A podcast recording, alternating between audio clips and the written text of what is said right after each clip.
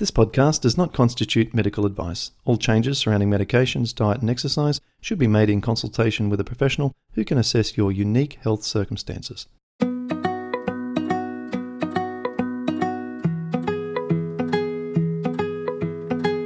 Welcome to the Rheumatoid Solutions Podcast with Clint Paddison, helping you to live an easier, healthier, and happier life.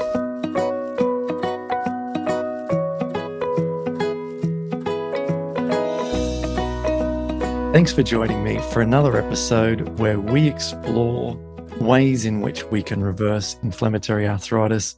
And we have another guest to learn from today. And she has a story of tremendous improvement with her rheumatoid arthritis. She was diagnosed a little over two years ago, but believes her symptoms have been running quite a few years before that. Her name's Melissa. She's from South Africa and she has got a very interesting story to share with us. So thanks so much for joining us today. Hi, thanks so much for the intro, Clint. I'm excited to share my journey so far. We um, have been enjoying your Instagram updates, and you have shared sort of uh, highlights of recent things that you've been able to do after going onto the Paddison program and changing your diet and increasing your exercise. Can you just yeah. give us a quick before and after uh, maybe a snapshot of sort of the the progress? So uh, before, um, I honestly thought that I would never be able to run again. I used to enjoy running. I was at a good place um, when I started getting my pain. I just, you know, I was unable to look after my toddler. It was really hard to just do anything, you know, change nappies, open bottles, open taps, dress myself. Um, but now I am doing everything for myself and I can take care of my family. I've just done an 8K run, which I didn't think I would do again, which was amazing. Um, and I'm, yeah, I'm just hoping to keep on improving now. Yeah, it's fantastic to be able to run again. It's one of those things amongst the rheumatoid arthritis community that is sort of positioned as you know, almost only for people who don't have RA kind of vibe. Yes. You know? So for you to run eight kilometers is is extraordinary. So let's um, let's talk about that. And for people who are uh, looking at um, uh, watching or listening to this entire episode, uh, we are going to be covering liver enzymes that uh, have improved by uh, improving uh, the dietary approach. We're going to talk about coming off prednisone, aren't we? Uh, we're going yes. to talk about how you're able to run again and the build up to that and how you, how you sort of built your body up to be able to run again. We're going to talk about plaquenil, sulfasalazine, methotrexate, Arava, and uh, and all of these good, wonderful things. So I'll let you uh, tell us first of all a little bit about the pre-diagnosis phase. How come it took so long? To become, uh, you know, what happened there? So, what happened was in 2017, um, I unfortunately had a miscarriage. And I remember it so vividly because the day it happened, I started experiencing um, pain in my wrists. And at that stage, I was working in an office with admin, and my friend still said maybe it's just from all the typing, like carpal tunnel syndrome. Um, and what would happen, it would, you kind of feel it coming on, the stiffness and the pain, and then it would just subside again. And it, it was moving around, you know, it would be my elbow, and then my shoulders would hurt, my back, my hips, my knees. It just kept moving around in my body. I went to the doctors. They couldn't really find, you know, anything wrong. They did lo- lots of blood tests, and everyone kind of thought it's just because of the miscarriage. Um, it eventually kind of settled in my feet. I stopped having joint pain, but I had tremendous pain in my feet. It felt like I was walking on pebbles. Um, and it, they became so swollen. And I said to my husband, something is not right. Like, I need to see someone now.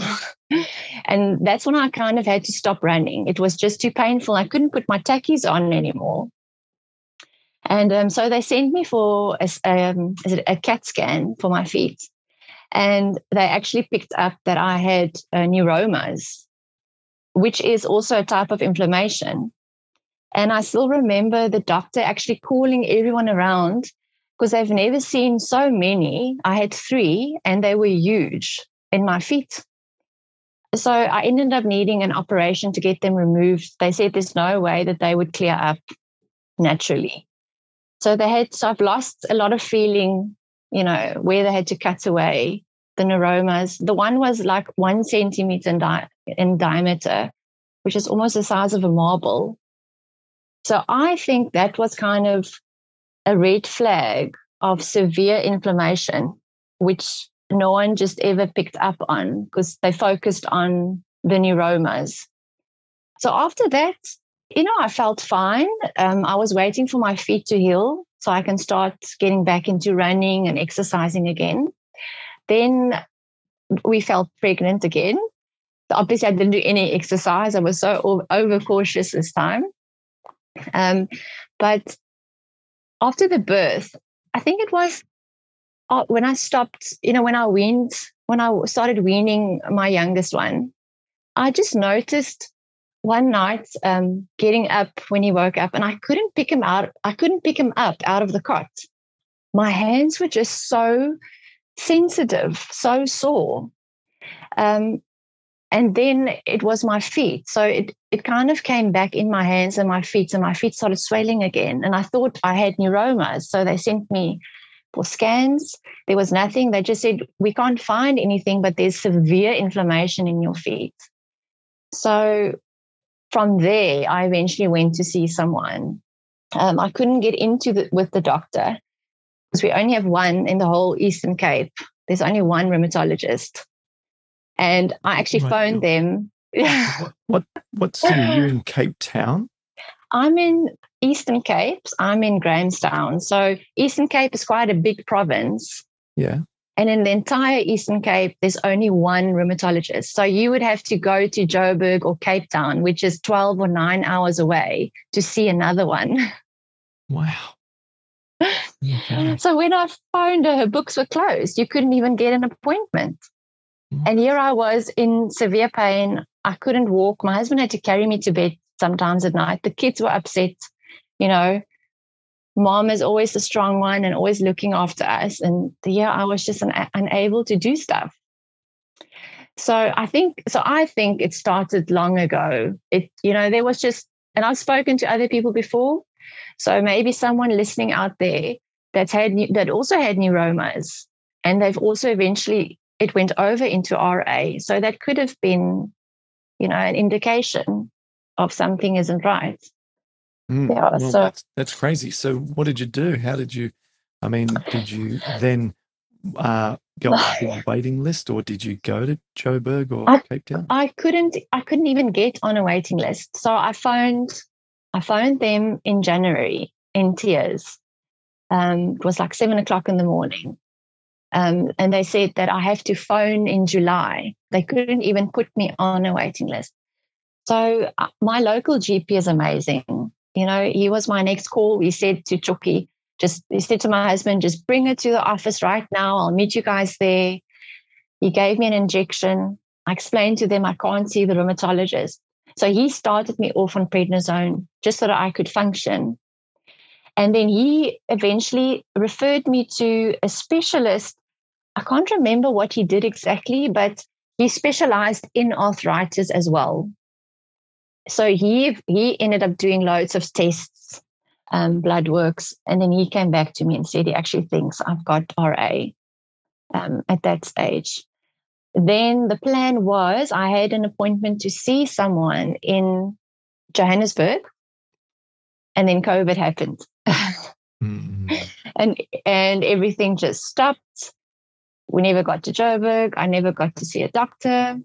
So I just, you know, it was just terrible. And so you did maybe a year and a half or something on uh, on prednisone.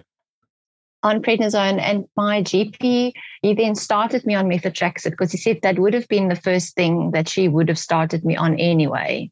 Mm-hmm. But I was very reluctant. I took months, but eventually I said to the M, I can't, you know, I can't go on like this anymore. I can't just drink copious amounts of um, Voltaren and prednisone, and you know, just to function. I just knew that that you know, I start, you know, your face starts swelling up. So apart from being depressed that you can't function, you look in the mirror and you're depressed again because you just don't look like yourself, you know? It's awful. You know, I was just sometimes I um you know, I got buddies who help people with different diseases, different conditions. In particular, one uh, group of friends of mine, uh, Mastering Diabetes, my friends help people with type 2 diabetes and type 1 diabetes.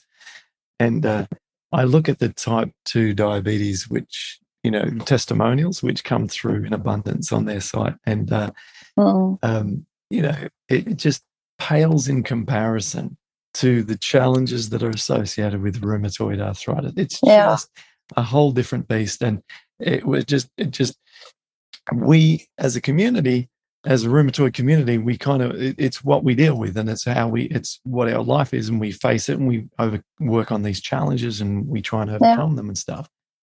And it, there really is, you know, not a lot of things that are as hard as this. It's really up there with like as bad a condition as you could ever unfortunately be uh, be presented with. Yeah. And, you, you so, can't yeah. explain it to anyone if if they haven't experienced it. And I think that was the hardest for, for my husband as well. Because he saw me in pain, but they didn't know what to do. You know, you and you try and explain it to someone. It literally feels like if anyone's going to touch you, you're just going to shatter to pieces. Mm. You know, your hands are just so sensitive. The kids can't touch you, and you just sit there. I remember having days where I would just sit with my hands like Mm. this, and no one must touch me. And you just feel sorry for yourself, and until until the prednisone starts kicking in. I mean, it takes hours before you can before you can function. And I was I was speaking to some of my friends um, who've seen the transformation, and they, you know, I tried to explain to them what I had gone through, because in lockdown, the worst part of my RA happened in lockdown. So not a lot of people saw what was going on. Um, just my close, you know, my husband and my kids are actually the only ones that saw me on my really worst days, and my mom. Um, and I said to them, guys, you just can't, I can't explain to you the pain. It's like in your bones. You, you know, I, I even try and think back, feeling as good as I feel now, I sometimes forget how bad I was and how sore it was. And just going for a walk was so painful. You know, limping. I limped for a year and a half. I thought eventually my my hips are going to give in. You know, something else is going to going to cave in because I can't walk properly. Goodness. So tell us, uh, after the COVID passed to the point where you were then able to see a specialist, what happened? So um, I managed to eventually see her in 20, 2021 in April. So that means I was on prednisone for a year and a half before I eventually got to see her. The Because now- No, I, it wasn't possible. For, you know, no one could travel, we were all Yeah. like banned. You know, Yeah. everyone was locked in, and the boundaries, the borders were closed, and um, and because of COVID, her day, you know, all of her bookings that I was waiting six months, so that became another six months. So I eventually got a booking for April in 2021. So yeah, so she was really concerned that I was still on prednisone for that am- amount of time. I said, well, there was nothing else to do. You know, that's how I had to function. Yes, so I went, went to see her then in April. Um, and she, you know, she looked at me and examined, and my CRP levels were really high. I think it was about 25 at that stage. She was concerned. She said I had a really aggressive kind of RA, whatever that means. Um, so, for the amount of time I've had and the damage it had done so far, she was really concerned with. So she said we needed an aggressive plan. Um, she started me off w- with um, Plasmacol and then sulf, sulfus. I can't pronounce that one. Mhm. Um, kept me on methotrexate, but increased the dose. And I said I should stay on prednisone, you know, if I feel I need it. So that that was her three month plan. Never spoke about exercise. We never spoke about diet. I just felt so hopeless. Like there was nothing. It felt like there was nothing that I could do, and I, I just refused to accept that there's nothing that I can do, that it's only going to be medication. And from the first appointment, she started prepping me for the fact that eventually I would have to go onto biologics. And I was like, that can't be it. There has to be something else. Um, I, I, I, yeah, can completely relate to that. Yeah, I was told similar things. Uh, diet doesn't really matter. No talk of exercise at all. In fact, when it comes to exercise, even rheumatologists that are close to me and that I work with, uh, frequently some of them are pretty shy to even comment on exercise. It's almost like I think that um, you know when you become highly specialized in a medical field, it seems to make some of the specialists reluctant to speak outside of their knowledge base as if they can't even offer a personal opinion. Um, mm. So, you know, common sense should come into this and say, you know, uh, exercise is beneficial, exercise is helpful. Um, and for anything, you have, to, you have to read the literature. yeah. If you type, if you go into PubMed and you say rheumatoid arthritis exercise, the guidelines come up straight away that that everyone under exercises exercises are safe, resistance training is safe, cardiovascular uh, exercise is underdone and should be encouraged amongst people with RA. All yeah. the studies support it. So a rheumatologist is almost just being ignoring the literature, which they should know by saying, oh, or not even comment it. It should be pushed upon you as you got to keep moving. Mm. You hmm. must. You must. It's one of the greatest therapeutic approaches you have at your in your toolkit is to become more active, become more fit. Um, yeah. So yes, it's you know it's mind blowing, mind blowing. Like what what patients know sometimes mm. that, that the doctors don't. But that's that's okay. We and the heck of a lot of stuff they know they know that we yeah. don't, and so yes, should, that's true. Sharing knowledge, yeah. And they've so. they've seen a lot, you know. So, but I've I know what I feel. yep. Yeah. Yep. And you felt like there's got to be something more. Mm-hmm. So you've walked away from that appointment on Plaquenil, sulfasalazine, methotrexate, and prednisone, and you. I had a hand, like a handful of tablets. I still, I was still sending my friends messages. I took a picture. I said, "This is my healthy breakfast this morning." You know, just a handful of pills, and I've never, I've never. I think it was so hard for me to accept because I've never been sick I've never had any issues. I've always been healthy. I've always looked after myself. I was following what I thought was a relatively healthy diet. I've always exercised. And suddenly, you know, you just get diagnosed with the label and they just tell you it's never going to go away. You are stuck with this.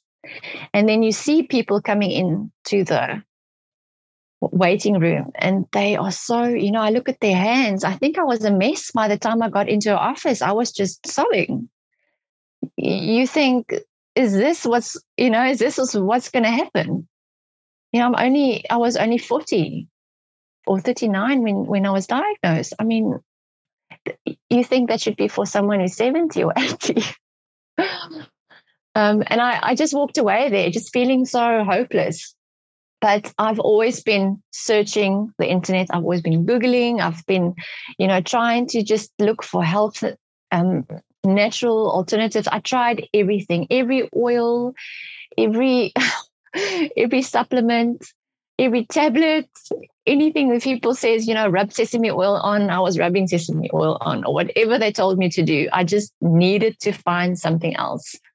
And then what actually happened was um, in May, 2021, I watched a few documentaries on the connection between uh, diet and health. And the penny just dropped. You know, I looked at these people and I listened to what they were saying, and it just made so much sense. So in May, I just went plant based, cold turkey. That was the 1st of May. I just cut everything. And I said to my husband, What have I got to lose? it's three months before I see the rheumatologist again. I'm taking all of these tablets. I'm in so much pain because even with all of the medication, there's always this level of pain. It never disappears. It just becomes a bit more manageable, but it's always there, you know? every day you wake up and you know you've got RA. and um, so I said, I've got nothing to lose. I'm just going to give it a go. My family was really supportive. And I think it was um, within about two months, I started noticing there was, I really felt a difference in my body and I was able to cut down on my prednisone. I started feeling like I don't need it anymore, which was huge because I couldn't, even that one tablet, I couldn't get off that one tablet of prednisone without just feeling like I was cramping up. So I went to see her in June again. So by then I'd been on, it's been, it was a month. My CRP levels hadn't come down, but she said the fact that I felt that I didn't need prednisone was a win. And obviously, she said she's so glad the medication is working. And I just knew it's my diet. There's something about being plant based um, that has really made a difference. So, yeah, so she then she said that the medication wasn't working well, not the way she wanted it to. Yeah. Okay. Well, she, sorry. So when I went to see in three months, I'm jumping now. I've got so much going on in my head. she said that because my CRP levels hadn't gone down, that apparently, so it feels like we need to try something else. So she swapped me over to Rimalef, which I think has got a different name that we looked up. Arava or leflunomide. Yes. So she yes. took away the others and she left me on, and yeah, she left me on methotrexate and Rimalef. And she gave me a prescription for prednisone just for in case. Oh, okay. The sulfasalazine got taken away, did it? Yes, yes. Okay. That also got mm-hmm. taken away. Yeah. Mm-hmm. I was so glad. I was so scared of those medications. Everything that I read about it just, mm. yeah. Okay. So then she said I had to see her in three months again. Uh, but I just kept kept going plant based in in that time, and I just felt better every day. So I know it wasn't those medications because I started feeling a difference before, and even the medications takes about mm. three or four months before you feel anything. So when I saw her again in three months, um, my CRP levels had dropped to three from 25. I was off prednisone. And that's when she said she was glad the meds are doing their thing. And I'm like, no, not really. and I tried to tell her about my diet, but she just kind of, you know, brushed it aside and um, told me to just carry on, you know, with the medication. So I said, please, can we just lower the methotrexate because my hair was falling out and I just wanted to be off the methotrexate. So she did reduce it very reluctantly to about four tablets. So that's 10 milligram. I think got it right. Yeah. And then I also started running in September 2021 because I wasn't limping anymore. You know, I could put my tackies on and I just, you know, I, I was very, I first started walking. I, did, I didn't just go out running. I first noticed I could walk to town. I would put Etienne in the pram and go for walks because I couldn't push the pram before. You know, it was too painful. The the mm, the bar, the way of holding it, and so I started just walking first. And then they had this challenge in our town for spring, and it was just short runs. So I thought, let me start with that. Um, it's just once a week. I'm sure I can do it.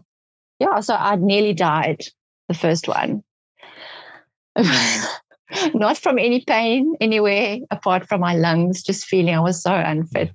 Mm-hmm. Um, but I did have a niggle in my hip, though. Yeah. Mm-hmm. Mm-hmm. Isn't it interesting, though? This is really interesting. We don't know how unfit we are until we try and do something that we watch people do on a Sunday morning at 7:30 who don't have any health problems which is yeah. just going for a jog, whether it be a couple of kilometers or, you know, if you're in the US, like a mile or two. This should be very, very achievable for an adult human. This this is yeah. not something that's, you know, is is something that like I'm 46, you early 40s, right? this is something that we should be comfortably able to do. But um, we don't know that we're that unfit and we don't realize the potential resources of inflammation reduction that we're not tapping into because of our lack of fitness. And yeah. you saw that when you started to do something physical, a little bit cardiovascular, and you said you almost died. You almost like you felt like it was so hard, your lungs were burning. You know, you got that feeling. Well, that's an indication of where most people are playing at, myself included. Oh. I don't do a lot of really intense cardio stuff. Um, and where we could be is so much higher in terms of our cardiovascular fitness. Now, what does that translate to? That translates to reduction of oxidative stress, reduction of inflammation. Basically, it's anti inflammatory. So, yeah. everyone who says, oh, you know, like if I say, you know, how's your fitness levels or do you exercise? Oh, well, you know, I go for a walk every day. I walk the dog or, you know, I walk down here. That's nothing. That's just that's just barely maintenance level. there's a whole resource of anti-inflammatory that that's that's like a mine that we're sitting on that we're not tapping into. We need to try. Which I, you know, which you don't know if no one tells you about it. No, you don't. Because know. you think because you can't because you're physically in so much pain that all you should do is just sit and not move around. And yeah, it wasn't until I discovered your program and understood a bit more about what I can do to help my body, that it's, you know, just started making sense and I could feel it. Yep. So the run became a reality, huh? After doing a little bit of these, so these smaller samples, samples size of runs. Um, yeah. The evolution to the eight kilometer. How much time period were between the little first run and the and the eight k? Okay, so so I started in September. Only I've I only ran once a week. I just physically, as a mom with 3 mm-hmm. kids, lots of schedules, just didn't have any more time. So it's a it was a 4K run every Tuesday, and my middle son has been doing it with me, but he just goes ahead like I can't even keep up with him. But he waits for me at the finish line, you know, every every Tuesday. So uh, I started with that, and then in in January. So now I have to jump a bit. So I had some pain because this is this is quite important. I had pain in my hip every time I ran, and then for a few days afterwards, you know, every time you get up, you just feel, mm, you know, something's not right. And I thought it's because I'd, I'd been limping for so long that I had affected my hip for some reason. So I, I was guided to your program by Dr. McDougall because I just wasn't going to give up and give over to the medication. Found your program, just it just looked so inspiring. I felt like, you know, there's hope again. There is something I can do. I don't just have to give over to the medication, the biologics, and to this thing that was just kind of taking over my body. Because even though I'd been feeling better on the plant based, there was still that that level of pain I remember typing an email to you and saying in the email, my fingers are hurting so much as I'm typing this, you know. So I, I carried on with the writing, uh, with the running. There was a break in December because it was holidays. You don't run so much. But I started with your program in January, then took up running and also started doing some other exercises twice a week, more like strength, not strength training, like um, body workouts at the gym, which I thought was attainable for me. I, they knew about my wrist, so they, they always gave me something else that I could do. So I wanted to start getting my legs strong again and just moving. And when I ran again in February, I'd been on your program for four weeks, started running again. I had never had such a good run. I did a personal best that day I felt so strong. And that was on the limited, very limited diet in the beginning when you feel like you're eating nothing. and everyone thinks, you know, you're gonna how how are you looking after yourself? You're living off buckwheat and sweet potato. I was running just, I felt so amazing. I felt so strong and I had no pain in my hip at all. I've never had that pain again. And I remember getting to my son, he was waiting. He's like, Mom, how did you do it so fast? Like, I just finished and you were just behind me. And I said, My boy, I felt so amazing. Like, this was such a good run. I said, uh, Mommy told you what I'm eating is working. so, look, I can't remember. The 8K was now in March. So it was from September, I ran for a few months, stopped in December, January, and then in beginning of March, I did the 8K. And that I hadn't done, I've only been doing 4K. So I was quite nervous to push myself. But I took it easy. If I had to walk, I walked, but I was going to finish it. And I did. and what did it feel like crossing the finish line? Oh, man, it was, it felt like I did the Two Oceans Marathon. It could have been that it felt so amazing. I didn't have any pain, no pain at all, anywhere. My feet weren't hurting, my hips were fine, my knees didn't hurt. It just felt amazing to finish it and know that I I'd done it. You know, it was like take that RA. I mm. can run again.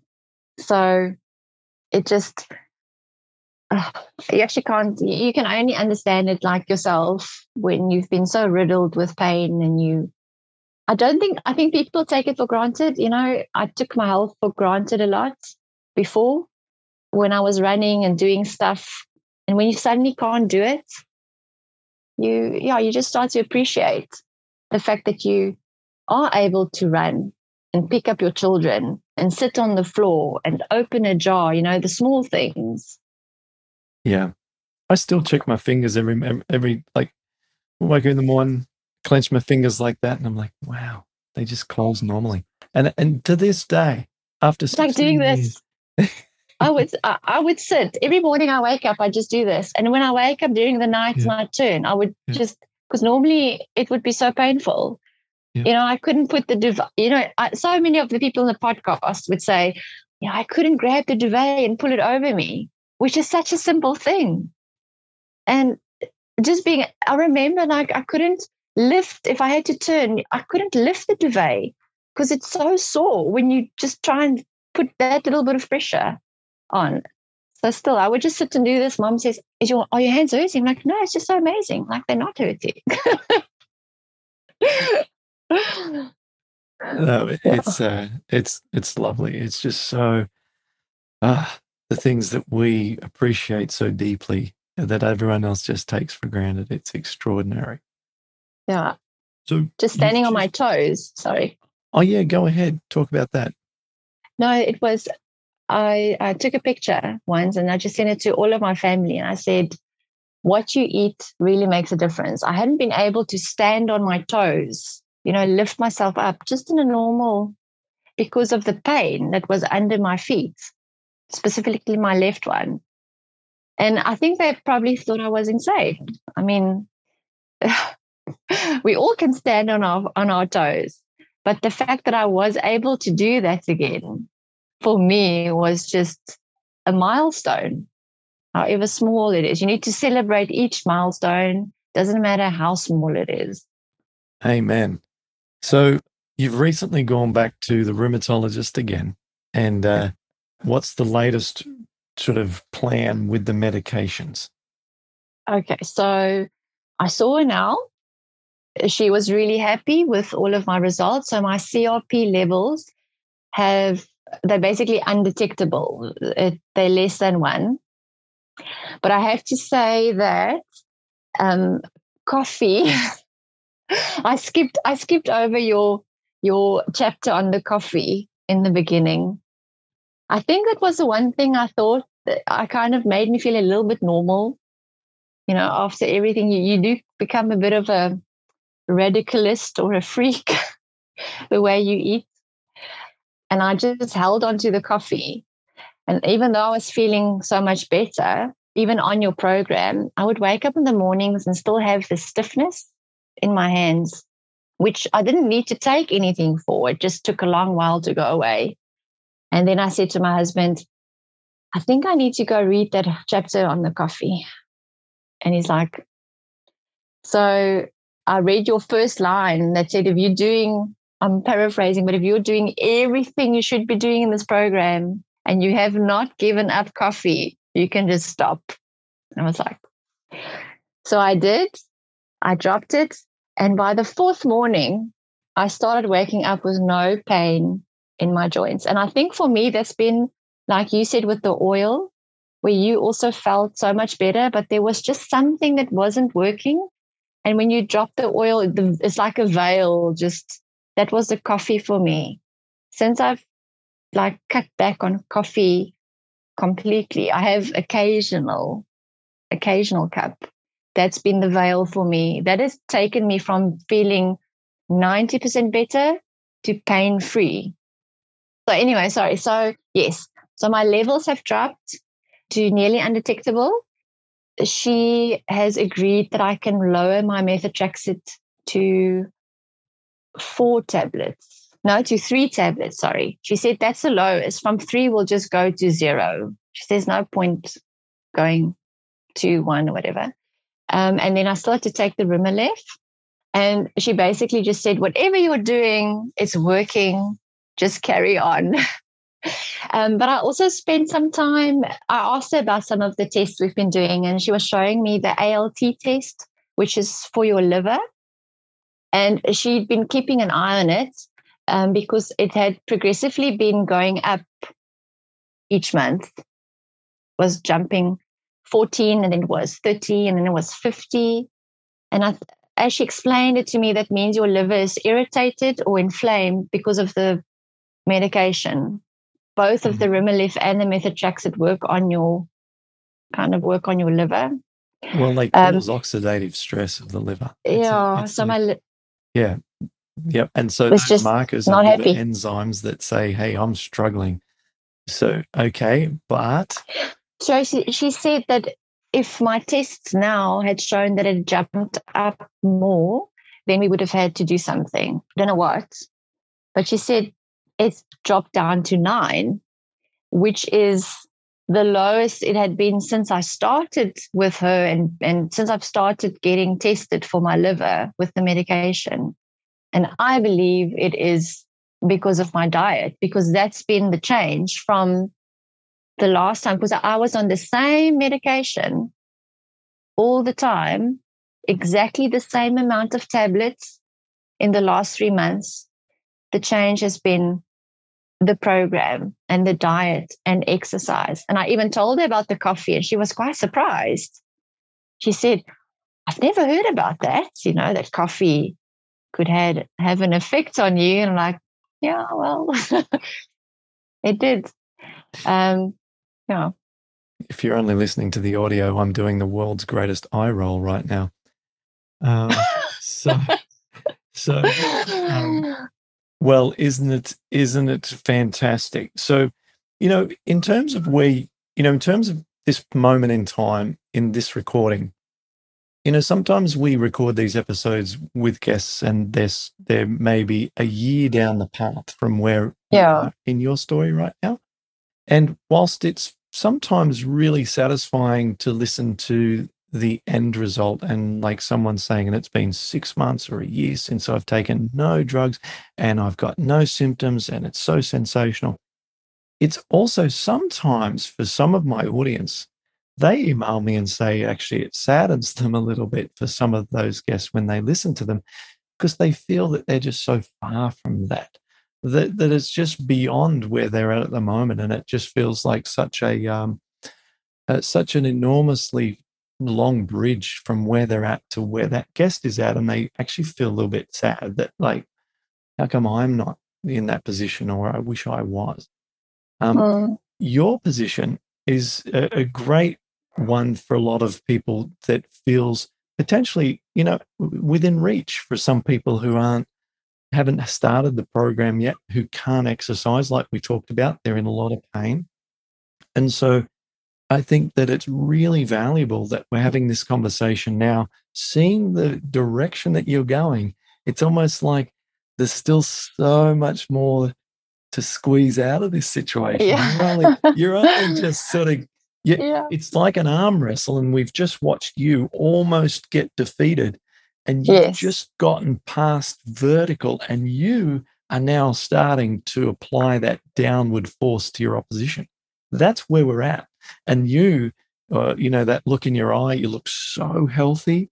You you just have that sort of um, you know, that knowing that you're onto it. You are onto Yeah. this. And yeah, and it's exciting to to see what will come next. But I just want people to appreciate that, you know, you were you diagnosed with aggressive rheumatoid arthritis. This was a, moving all around your body. That you were started on a very aggressive treatment. You couldn't get off the prednisone until you went plant based. You know, and then Yeah. your first attempted run, your chest was on fire. You know, you've dug yourself out of a very deep hole. And uh, you know, I just uh, I just want people to know that you mustn't give up. You must. uh, There's no reason why we need to sit back. I've spoken to so many people around me who will listen. I think South Africa is not so big on the whole plant based thing yet. I'm quite in the minority. You know, you don't eat meat. What? you know, I'm I'm I'm from an Afrikaans culture. You know, braai is a you know br- braai is a salad you know, doing doing a barbecue. you know, your meat is a salad or chicken is a salad. And I come there with my mushroom and they go, Oh, shame. I'm like, well, I feel great. You know, I'll have my mushroom. It's okay. Oh, shame. That's the funniest. Yeah, that's what they say. I'm honestly, someone looked at my mushroom and said, shame. I'm like, Shame. That's awesome. Was it one of those giant portobello mushrooms? it was it was huge. You know, like it made this steak look small. But mm. anyway, so I just decided I wasn't going to give up. I wasn't going to give in to this thing. This is not going to be my fate. I'm not going to be 50 and just be unable to do anything. Mm. Um, and oh, yes, that's what I want to say. I've spoken to so many people around me that's got RA. And I tell them about what I've been doing and how amazing I feel. And they're so scared. They they they they kind of want to keep on having the medication so they don't have to change their lifestyle. And they say, Well, I've got my RA under control, even though I've got X, Y, and Z side effects. I'm okay. And I think, oh, but you could be so much more. You know, there's just so much more you could be. And even if you have to be on some medication, like I, my hope is to be med free at some stage. But I'm happy where I am now. You know, my hair stopped falling out, so I know the methotrexate is not affecting me as as bad as it did. My liver function is fine. I feel I feel great. The doctor said, she said, you look amazing. There's a spark back in your eyes. Just carry on with what you're doing. I'm like, "Ma, just listen to what I'm doing. um, and and and to get support, I think meeting you sort of and be, kind of becoming part of a community, yo, that made a big difference because you do feel very alone when you get diagnosed with an autoimmune disease. You know, it's just there's not much support um, or Mm. people that know how you feel. I often draw a parallel to cancer. When you get diagnosed with cancer, there are community groups with balloons showing up and parties held and everyone gathers together. And you know I'm I'm not I'm not overlooking the the diagnosis of cancer often you know can be terminal. I'm not overlooking that. It's just that the the uh the uh, differences in the diagnosis is extraordinary. As you say, one is just a silent digestion of misery and lack of hope, and the other is community support, even fundraising and all sorts of things, Yeah. um, and rallying behind that person. So it is vastly different. These autoimmune diseases are, uh, you know, they're they're a beast. So yes, we have got a great community. We got a community building on Instagram. I'd like to thank you for helping because your contributions I'm able to share and Uh, we've got Lara and we've got, Yeah. uh, gosh, quite a lot of people. Um, I'm going to not think of them at the moment, but everyone contributing and posting uh, recipes and uh, helps to be able to uh, tag and share those. We also have our rheumatoid support, and you. I don't think you uh, you joined rheumatoid support. I don't think you're ever No, not not yet, but hopefully in the future. Yeah. Right, right. So people can join our community, which is online and interactive, and we have coaches and myself constantly helping each other. And that's just over at rheumatoidsupport.com. So, you know, it's priced affordably and people can be come and go. It's yeah. So there's opportunities for our community, people like you and me who believe that it's about optimal health. And then let's deal with whatever's left over after that right? But let's get Yeah. as healthy as possible. And then if we need a little bit of meds, or if we need a little bit of, I don't know, whatever, XYZ supplements or whatever, fine. But let's aim for optimal health first rather than making that almost the forgotten thing or a, or a, or a dirty little cousin.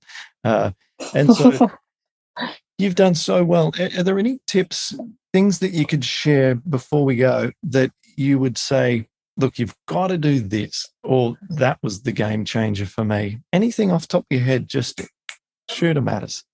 yeah, it probably won't be new. But the first thing is to first get support. That's the main thing. You need to have a support system. Get tap in on Instagram, Facebook, wherever you can. Um, make sure you stop drinking coffee from the beginning. Do everything the program says. if the program says stop drinking coffee, stop it. Um, and exercise. Exercise. Do what you can. I started with doing so little, but I was there at the gym and now I can do they don't have to do as many alternative things for me anymore but because my wrists have started strengthening so I can do push-ups I can do the mountain climbers. They don't have to adapt everything for me anymore. But I was I tried it. I kept on doing it every time. If it hurts stop you know. And be kind to yourself. Some days I get you get really anxious because your body you get a, you get a flare up. You can do all the right things and you can still get a flare up. And then it's easy to feel depressed and think what have i done wrong? And you just just be kind to yourself. Take it as it comes. I just go back to my green juice then go back to simple meals and just take it easy. Don't i don't exercise that day. You know if i'm feeling down just be kind to yourself as well and have lots of always make sure that you've got stuff that you can eat in the freezer. That's the biggest thing.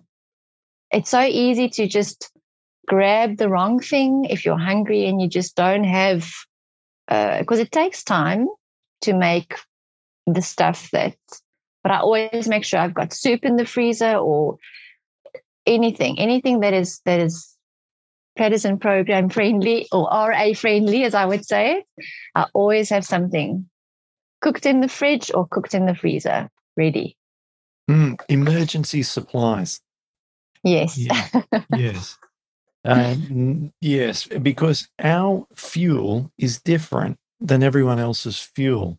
So we can't rely on the local fuel stations of KFC and McDonald's and all of the cafes and takeaways that other people can when our body is running out of fuel. We have Yeah. to have our own fuel, don't we? Stored in the fridge or the freezer, as you put it. That's a great. That's that's. I like this metaphor, so I might use this one again. So, um, uh, yes, we have to store our fuel as a backup. We need bunker Mhm. fuel. yes. Um, we do. Uh, any other thoughts? Any other? You know, you mentioned your green juice. Is that celery and cucumber? Celery and cucumber. And then I, I tend to add ginger. I just love it with the ginger. Yep. Even this weekend when I came to visit my mom, I'm fortunate that she's got a juicer. When I went to Joburg, my brother had a juicer. So my, I come there with my celery and my cucumber and, you know, I've got it there.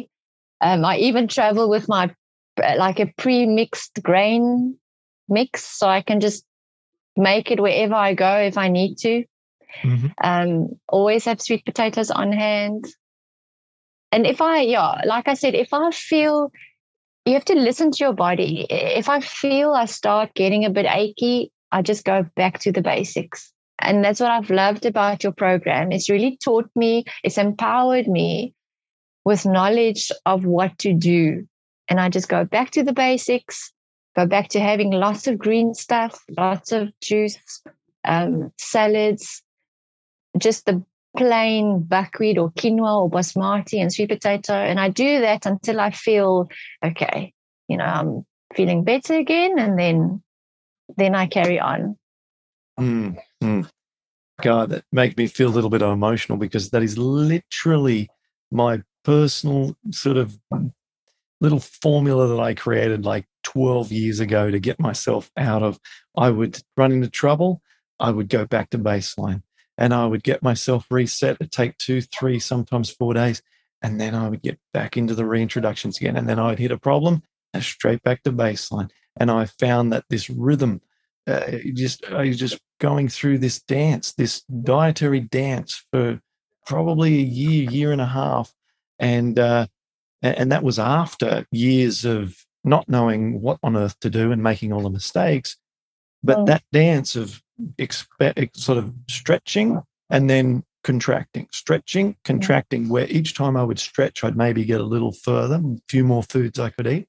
And also, when I was dropping back to baseline, I found that baseline foods didn't need to be as baseline as well as I got more advanced. So I could, like you mentioned, I could fall back onto basmati rice. And at later times, basmati rice and some potatoes with some curry yeah. powder. So I was having like a potato curry became a baseline food, whereas at the start that was a stretch food or a stretch meal for me. So it slowly gets better. It slowly gets easier, and it is slow. It is slow. It but, is. Uh, one yeah. one last thing I want to share, and it's I, I connected with um, one of uh, I think her name is La. Is it Laura? Yep. Um, she's also things. No, um, plant based and plant based and living or plant plant based joyful living. Okay. She's also on, and um, so we've been chatting because her story was very similar to me, but she's five years down the line or six years down the line, and she said to me, even when it feels like it's not working, just stick with it, because and it was like that. There was phases where your pain just goes up and down and you think is this going to help? And i just stuck it out. And then you just wake up one morning and you realize i feel so much better. And that is yeah that would be my little nugget of wisdom is just trust the program stick with it. If it feels it's not working inside your body you can't see it but it is working. Beautiful words. Well, congratulations again. It's been a pleasure to chat, and um, I'm glad that we've been able to set this up despite some time yeah. zones. And we uh, we also did the right thing. We postponed this until you'd spoken to the rheumatologist and got the update and got that reduction recommendation. Yes, Trexate. So know, we did. We we made this. We made uh, this happen. I'm really really pleased to meet you uh, on video. And what likewise, stay in touch on our Instagram. If you're not on Instagram, come join us. We got instagram.com forward slash Paddison program. Uh, Melissa, what's your Instagram ank, uh, hashtag? It's uh, melissa.burenstein.5. Okay. Oh, well, I'll have to put that in the show notes. Yeah. um, so that people can just click through on it. Um, head over to rheumatoidsolutions.com and you'll be able to find this episode. It'll be the top one in the podcast listing. Thank you so much, Melissa. Um, I know you're visiting family, and uh, I'll let you get back to your family. And I'm sure that they're all thrilled with how you're doing now. And I certainly am. And it's just a joy to see a fellow, you know, pioneer in this, in this world doing such great things. Thank you. And thank you very much to you and Melissa as well um, for everything you've done for us. Really appreciate it. It really feels like you care about every person that uh, joins your program. And yeah, thank you. I've enjoyed doing the chat. Wonderful. Thank you. Thank you very much, okay? Bye. Thanks for listening to Rheumatoid Solutions. If you'd like to get more help to live an easier, healthier, and happier life, visit rheumatoidsolutions.com.